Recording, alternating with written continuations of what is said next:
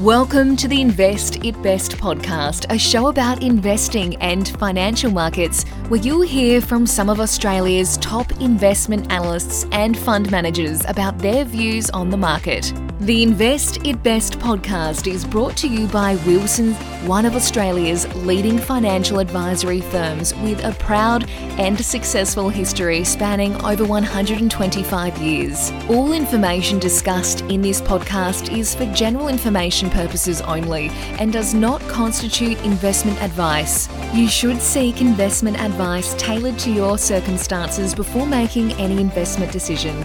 Further disclosures follow at the conclusion of the episode. This is the Invest It Best podcast. Hello, and welcome to another episode of the Invest It Best podcast. My name is Ted Richards. We had a great response to a recent episode where we heard from healthcare analyst Dr. Melissa Benson recently about how she approaches analyzing publicly listed healthcare companies. So, due to the interest in this sector, I thought we should speak to another fantastic Wilsons healthcare expert analyst. And that's Dr. Shane Storey, our guest for today. And today we're going to discuss, in particular, medtech. Before I welcome Shane, Shane has covered the Australian healthcare sector for more than a decade. Wilson's healthcare coverage is unique in its breadth across large, mid, and micro cap companies. The healthcare research encompasses pharmaceuticals, biotechnology, medical devices, and healthcare service providers. And prior to joining Wilson's, Shane held roles in drug development, R&D, project management, and, and even venture capital, which we're going to touch on shortly. He holds postgraduate qualifications in molecular biology, engineering, and finance. So is well versed to discuss today. We're very lucky to be hearing from him. Shane, welcome to the episode. Thank you, Ted. It's I'm excited about being here. It's such a good show, and the, the last one that I listened to, I just wanted to be part of it. I, I had FOMO. You're off to a good start. Now there was a there was a lot in your introduction there. So let's let's start off on your PhD. So what did you do that on, and why? Ted, that was a long time ago. It was in biochemical engineering, and I'd come from science and I wasn't sure what I wanted to do. I knew that it had something to do with maths and it had something to do with science, but I wasn't quite sure. So I ended up in in London trying to work out ways of manufacturing and purifying little versions of a, a class of drug called antibodies. And some of your listeners will know that CSL sells you know billions of dollars worth of antibodies every year. Uh, we were trying to make little ones that could penetrate tumors and we were working with some really interesting companies at the time for whom it was new as well so you know merck and lilly and celltech they were but of course these those sorts of drugs now are fairly routine um, but that was a long time ago but it was a lot of fun okay well yeah, you've gone from working in antibodies to working in financial services and investing and working and speaking regularly with some of Australia's largest fund managers. So, Shane, maybe you could just walk us through that. What does antibody drug development have to do with investing? absolutely nothing. But it did but it did give me a chance to work with some really interesting companies uh, and some really interesting investor groups circa around the 2000 mark. Just here in australia there was you know a new group of venture capital companies who were you know, experimenting with biotech and medical devices somewhere you know that they could get superior returns and so very quickly on my return home, I, I found it you know much more interesting funding and sort of trying to finance r&d programs than doing them myself. So that was the major trick.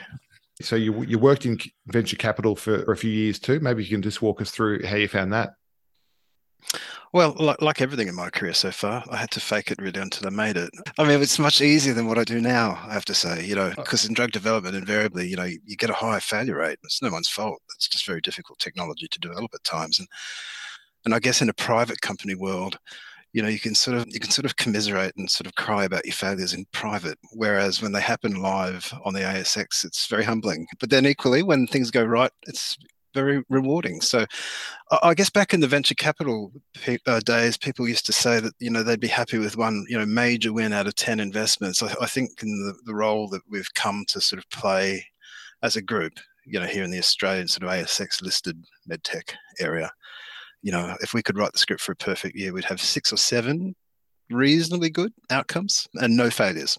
would be a perfect year for us. So very different, very different kind of risk profile. But I'm glad that I spent time in the ultra high octane risk part of the world to to know how scary that is.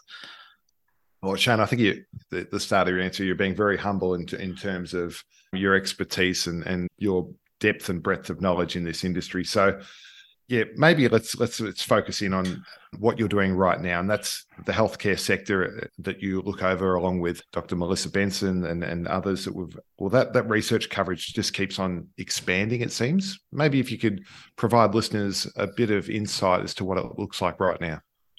You're right. I started a long time ago here. One of the first things I wanted to do was cover large cap health because I'd just been hired at the precipice of the GFC.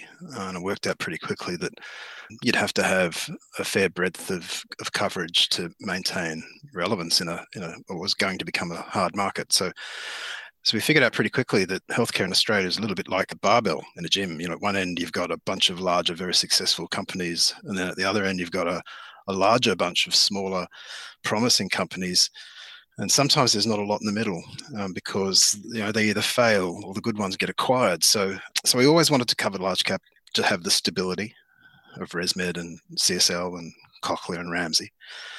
The mid caps, though, I'm pleased to say, are now populated with some really fantastic companies that have raised the capital and generated enough success to keep being successful rather than be acquired. And I think that's a really exciting change in the last 10 years.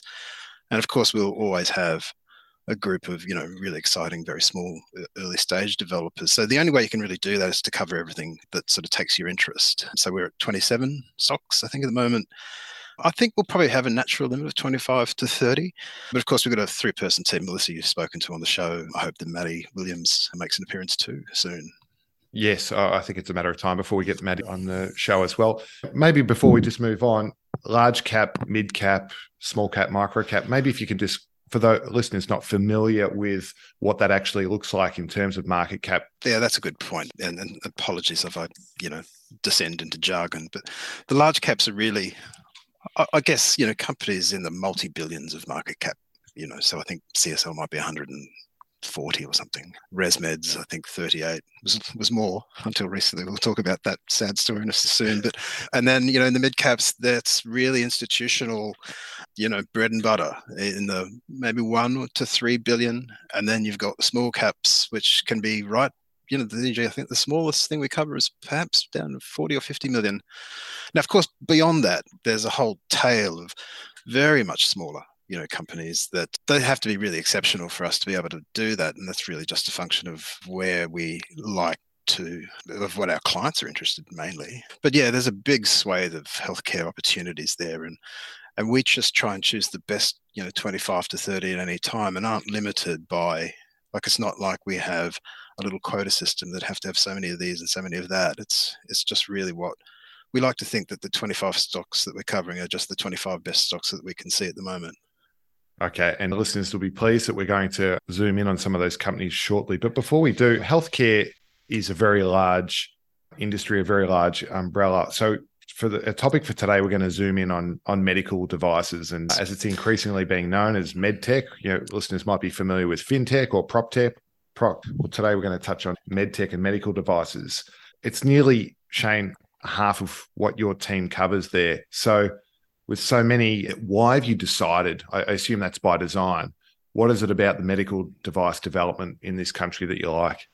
It's a good question. It's half by design and just half by reality, and I'll explain what I mean. It might have been as high as seventy-five percent in you know in in some years in the past. Because one thing I noticed about device development very early was, say, compared to drug development, which I know that you've dealt with at length with Melissa, it's perhaps not as high risk in many ways, and it doesn't need as much capital to reach a point where the product's approved and the company can start you know generating revenue. So my sense is that it's just a really nice fit with the amounts of capital that tend to be available in australia.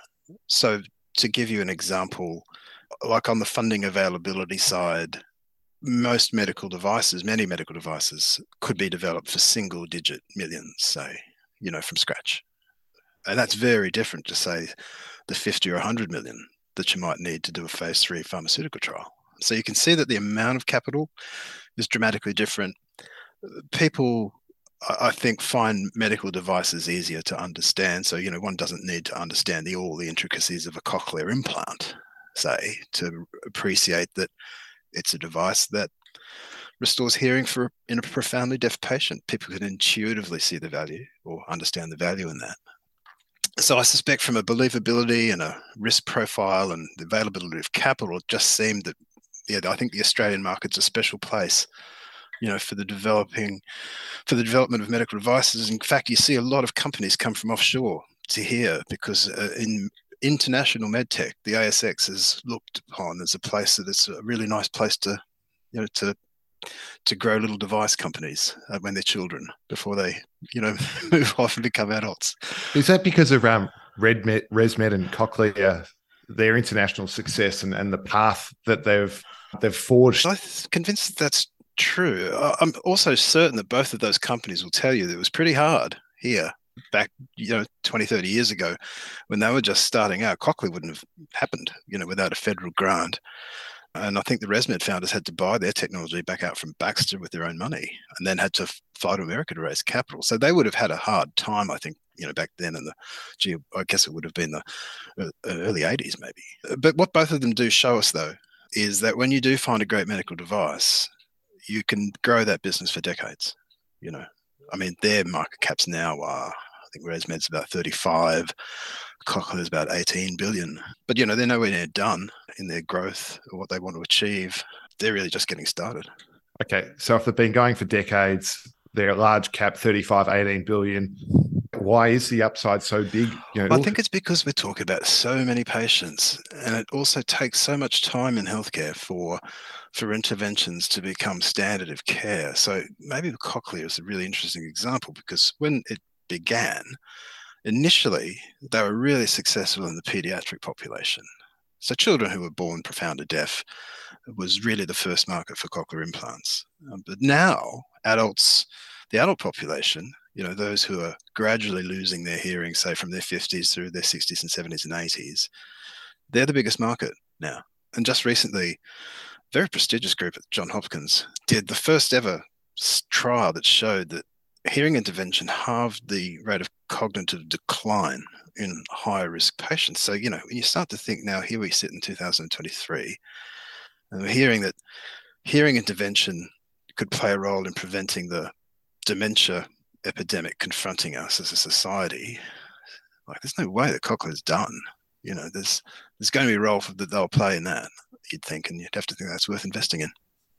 Okay. Now, another company that we've mentioned is ResMed. It'd be remiss of me not to touch on what's going on with ResMed right now. And I should put a time sp- on this at the time of recording. It's it's mid September and 2023. So listeners will likely be aware that ResMed have received a lot of attention because of the rise in demand for these new weight loss drugs and the potential for this to impact demand for ResMed's products. So, Shane, before we zoom in on on other parts of medtech, maybe if you could just provide listeners, a, you know, with uh, your thoughts on what's going on here.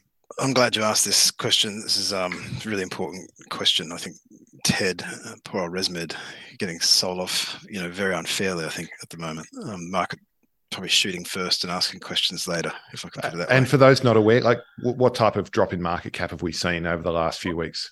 Oh, it's been 20, 30%. Yep. Okay you know so 20 30% in the stock as big as resmed is pretty significant. I don't think i've seen a bigger correction possibly since the, the cochlear recall. I think which is about 12 years ago to the day right? So that was such a good opportunity in cochlear.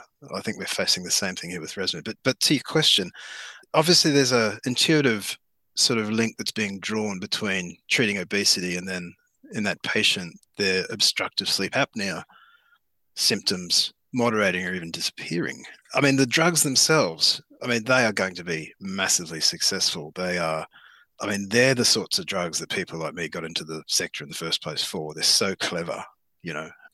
But of course, when we looked really hard at the science, though, we found that the effect there of weight loss in and of itself was incomplete. So no, none of those patients were getting a complete resolution of their sleep apnea disease. And so when ResMed's CPAP therapy is properly used, it doesn't matter whether you're a severe patient or a moderate patient or a mild patient. You get as long as you can comply with the therapy and do it properly, you know, you get a complete response. So I think that will be the thing that keeps CPAP as the first line standard of care in obstructive sleep apnea. I suspect, though, if the fat drugs, as we've come to call them, terrible yep. word, yep. Um, but forgive me, I can hear your listeners writing, getting yeah. picking up their pens and writing complaint letters. Oh, no. but, but, the but you know the but they're not going to give us a complete solution. So our, our suspicion is that health insurers aren't going to pay for them. You know, so they won't be reimbursed. So there'll be a there'll be a, a, an option for you know for the wealthier sleep apnea patient who wants to become less of a sleep apnea patient who and is happy to pay the thousand dollars a month or whatever they are but we don't see it. And besides you know sleep apnea is a vastly underpenetrated market. I think there's a billion people in the major markets now and it's growing seven or eight percent a year. So i think there's plenty of patients to go around. So you know we're, we're sad for resmed but we're not worried about resmed. Okay. Well i um thanks for for providing your thoughts on that. I, I think it's right now it's a very topical subject and discussion, but let's move on to other other parts of medical device industry. Now, Shane, there are hundreds of listed and unlisted medical device opportunities out there to engage with. You've covered the sector for a very long time. So, what are the key things that investors should look for in a medical device business? Look, I reckon the best ones are where there's a system for reinforcing the device and how it's used. And so that might be a clinical guideline that's been written that sort of mandates the use of the device in that particular patient or for that particular application. We talk to some examples in that. We it might be a, a lack of other treatment alternatives. So, you know, where you've got a vast sort of untreated population that suddenly have a solution. So I think that's also, you know, a really compelling situation. It, it might be a financial incentive where the use of the device say in a clinical practice leads to massive savings elsewhere and how that practice operates. So you're always looking for a you know a virtuous kind of circle of of benefit wherever or every if not everyone more, people win than not so when you have a, that virtuous circle where everyone's kind of winning where the patient wins the doctor wins the practice that they work for wins the health insurer wins if you can get on one of those you're usually on a winner so I mean, that's the first thing we look for. But then I think also it helps to helps to have preferences and helps to I think it helps to know what you're good at and what you like. So obviously hearing and breathing have been very important for me. But you know, I guess yeah, cardiovascular has always been a, a great area for us. Whereas we've conversely we've struggled in other areas like molecular diagnostics.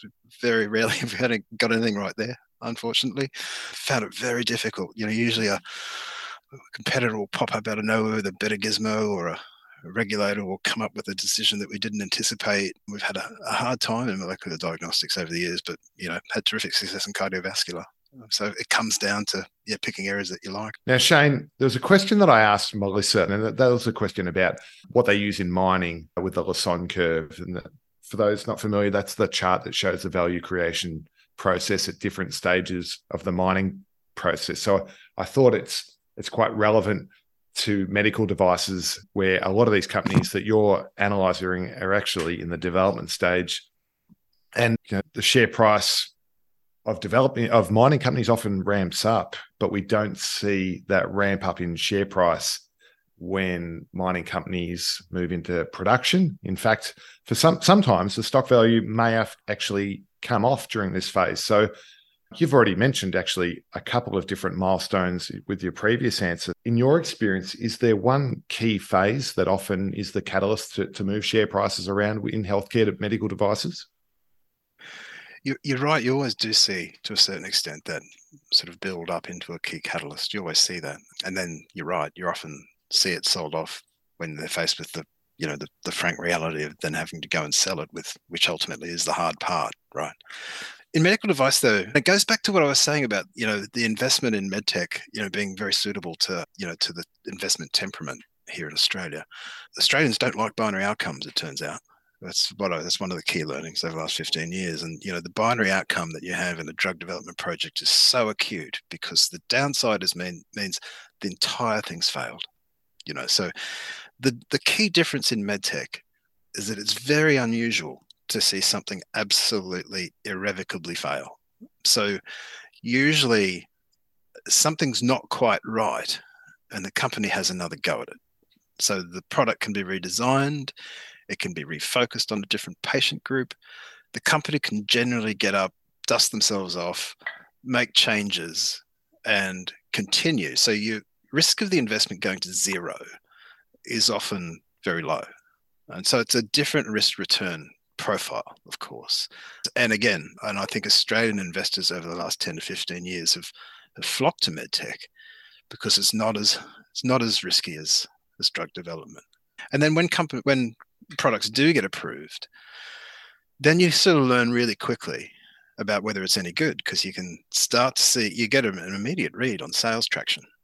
And then if you see traction, that generally begets traction and you'll see companies set up that regular cadence of growing, you know, 15 to 20%, and they'll do it for 20 years. So yeah, it, it comes back to the risk profile and the Australian environment, you know, just being a, a great place for medtech investing. Fascinating. So let's move slightly. We have a, a mega trend playing out right now of the aging and expanding population in Australia and around the world, which I, I assume creates a, a, big opportunity. So, how does the medical device industry, you know, look at this mega trend playing out? Yeah, more cleverly than they did maybe five, ten years ago when uh, everyone was going to have a wearable for everything, and the, we were going to wear so many trinkets, you know, that we were probably just going to rattle. It's changed now. I think it's a much clever idea. I think the best answer the device has to those sorts of questions is on the disease prevention side, and that generally means monitoring for early signs of disease so that they can be avoided. That generally means annuity revenue streams, and often now means software streams uh, of revenue. So I'd say ImpediMed, IPD, probably our best example of that. And it comes from the field of breast cancer, where treatment, whether that be surgery, radiation, even chemotherapy, can lead to a complication called lymphedema. And that's an irreversible, disfiguring condition. It manifests as a swollen limb, so the arm. And ImpediMed sells a device that looks a lot like a weight scale. Patient stands on it, but what it's measuring is fluid and it's measuring the earliest possible signs of the, the development of lymphedema. It measures it early enough so that the, the therapist can intervene and help that patient completely avoid it. So uh, it's, it's just one of those stories where everyone wins. You know, the patient wins. Lymphedema is the number one complication that breast cancer survivors fear. The doctor wins. It eliminates lymphedema from their practice. The practice they work for wins because they're not up for the costs of treating the, you know, the consequence of their treatment. Uh, even the health insurer wins. You know, so most of the revenue here with, with ImpediMed is software driven. So they sell the device, but they charge a software license fee to the provider and know, it's very high margin. So it's one of those early detection, early intervention stories that I think, you know, really win when you know, when we talk about aging population and how medical device can help. And for those not familiar with the, the ImpediMed story, how old's this business? How, how long's it been going for? Oh, gee, a long time. Uh, it listed back in 2007, I think, and it took 10 years of more, of very hard, very long, complicated clinical trials to prove to everyone that a lymphedema was a problem. Lymphedema used to be something that was swept under the rug, in a way, ignored, and to prove that it was an issue and to prove that you know their technology could do what it said it does, and they did that. They they had a really long 1,200 patient randomized controlled trial that showed just so emphatically that you know it it caught all the lymphedema early after after surgery, and even caught it late. You know, 18 months, two years later, and could reliably tell you know lymphedema from you know just normal sort of weight gain, say, could differentiate and really see, very hone in very specifically and see that it was measuring lymphedema. Uh, but it took them years, and and then you know years more to to convince the clinical guidelines people that this should be standard of care. But they've won, you know, they've won the standard of care now. So so now it's very exciting and very rewarding to see them finally get there.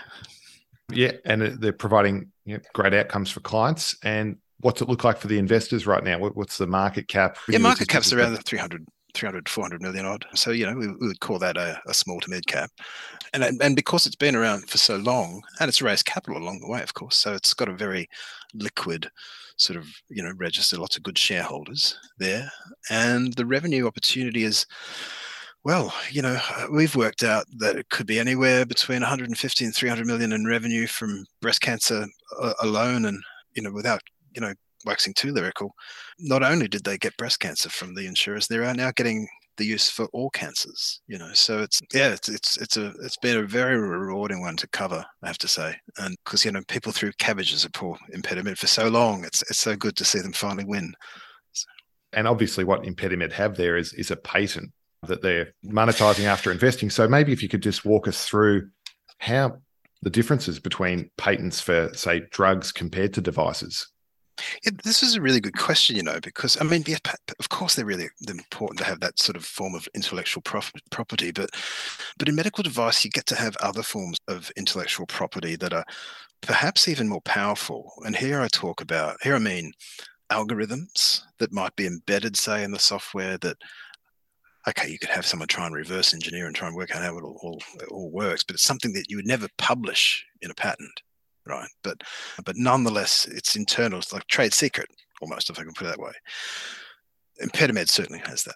On the trade secret front, another example, Fisher and Paykel Healthcare in New Zealand. I've been aware of groups for years and years and years trying to replicate what they've got in their high flow oxygen treatment.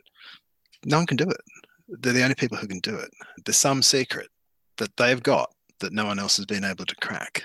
And then the other form of protection, which is usually very powerful, and you only really see in medical device, is that of the safety record. Because it, particularly when we're talking about you know, quite invasive things like a cardiac device or a cochlear implant again, so cochlear's reliability and safety record is why it's you know retained 65% market share globally. It's just a trusted brand. That's why, you know, small would be adversaries typically don't get any traction because why would you? You know, why would you risk going with someone who doesn't have that 30 year track record of safety? So that can that can develop to be a very powerful thing for you as a as a medical device company. Shane, let's look at some more success stories on the ASX. Maybe if you could maybe if we could speak about Nanosonics first.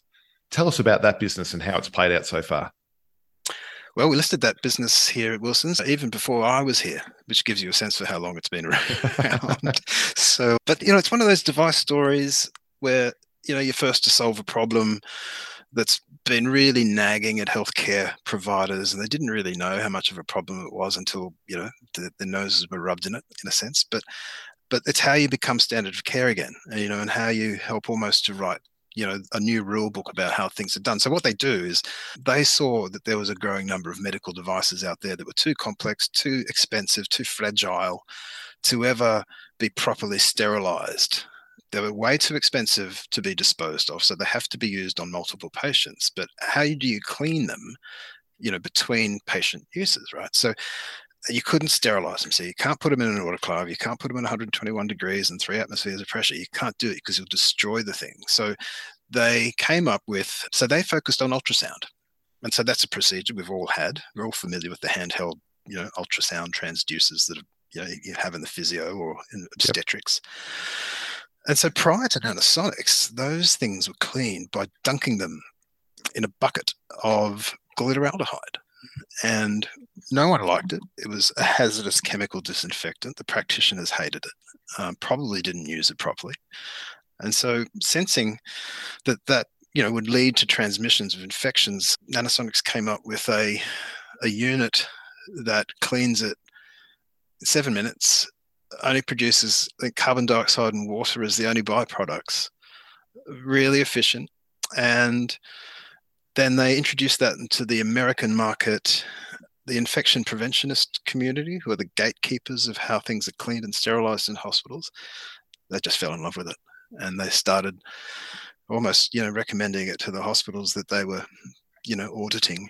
Uh, the rest is history. There's over 30,000 of them out there in the market now, and they and they generate annuity revenue of consumables and servicing, and it's just a lovely, you know, consumables hardware type medical device business now, and you're about to move into endoscope. So it's yeah, it's been a, been a really good one. So is the value in nanosonics more for the disinfecting machine that's probably bought up front, or the fact that it needs the annuities, the uh, possible oh, recurring yes, disinfecting car- cartridges, whatever. It's like the Nespresso of, of healthcare. You're selling the pods, mate. You know, all the money's in the pods. So, and the pods, of course, we trivialize them, but the the consumable is an FDA approved device in its own right, with its own patent protection, its own everything, right? So, but nonetheless, it's if you've got an installed base of 30 something thousand of these things and they're developing revenue of, I think it's uh, between three and four thousand dollars each, you know, it adds up. And of course, it's sticky and it can't be replicated and no one will replace it. And they've had almost no pushback on pricing. So, yeah, it's it's been a it's been a fabulous investment. Well, that, that's fascinating to hear about that. Let's look at a company maybe a bit earlier on in their journey than Nanosonic and possibly, you know, with aspirations to win market share all around the world. But what's a good company to, to look at? It's EBR Systems. It's possibly the best medical device I reckon I've seen in the last in the last decade, uh, and I think it'll change the way people are treated with heart failure. So let's talk about it. So, um, heart failure. People talk about it being an epidemic, and they're right. And it's the first stock I ever covered as an analyst was in heart failure. And back in 2008, I remember being stunned to learn that there were 5 million people in the USA who had heart failure. And then I didn't really get to recheck that number until 2021 when I started to do the research on EBR and I learned that that had climbed to six and a half million and is probably on its way to 10. And the driver of that, I think, is that we're so much better at treating patients who've had heart attacks. Because, of course, maybe in the 50s or 60s or 70s, a lot more of those people would die of a heart attack. Now, of course, uh, now that the mortality isn't there, we're having to cope with the longer term consequences of the damage that those heart attacks did 5, 10, 15 years ago, and one of which, of course, is heart failure. So, um, traditionally, pacing, and what I mean by pacing is where people will be familiar with the term pacemaker, and what that really does, it's a device that has historically been a, a, wire lead that runs from a power supply, and you might have seen people with little implants under their collarbone.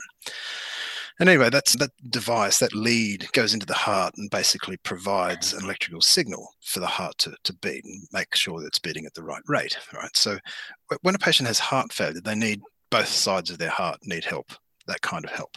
And historically, it's been impossible to do that inside the left side of the heart for various reasons. One being, you know, very high stroke risk. So, so much so that none of the big device companies like uh, Medtronic or like Boston Scientific or Abbott dared to go there, wouldn't dare. EBR solved it by um, not tying themselves to having a battery for the device inside the heart, right? So what they came up with was this tiny little device that sits inside the left side of the heart, and it converts ultrasound energy to electrical energy. So it gets away without having a battery.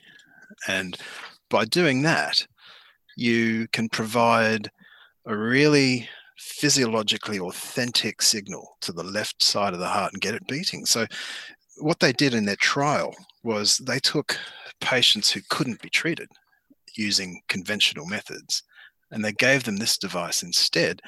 And what they found was that those patients who would have been otherwise turned away from treatment got the therapy benefit that they would have otherwise expected from conventional therapy. So you've and this is maybe 40% of patients who today don't have a solution, but whereas at this time next year might. So we're expecting them to sort of get approval from FDA next year. And we worked out that every year there's enough patients to fill the Sydney Cricket Ground. So just shy of 50,000 patients in America who currently don't get treated might. And at $35,000 a device, that adds up. So you can see why we like EBR so much, Ted. Yes, I do. Well, Shane, that's been absolutely fascinating to to hear about EBR and, and for that matter, ImpediMed, Nanosonics, ResMed, Cochlear, and the others. But in the interest of time, we should wrap it up there. If you're interested in anything discussed in today's podcast episode, then please speak with your Wilson's advisor. And Wilson's clients also have access to Shane's great research in the client portal too. And for those not currently a client, you can request a call from a Wilson's advisor through the Wilson's website, wilsonsadvisory.com.au. And Shane, thank you very much. Uh, I had a lot of fun. MedTech, it's, it's a fascinating and exciting area. So I think we need to do this again. Thanks very much. My name's Ted Richards, and you've been listening to the Invest It Best podcast. This podcast has been prepared by Wilsons. Wilsons has not independently verified any of the information given in this podcast. All effort is made to ensure information was accurate at the time of recording. No reliance should be placed on this podcast in making any investment decision, and past performance is no indication of future performance. The directors of Wilsons advise that they and persons associated with them and Wilsons may have an interest in financial products referred to in this podcast.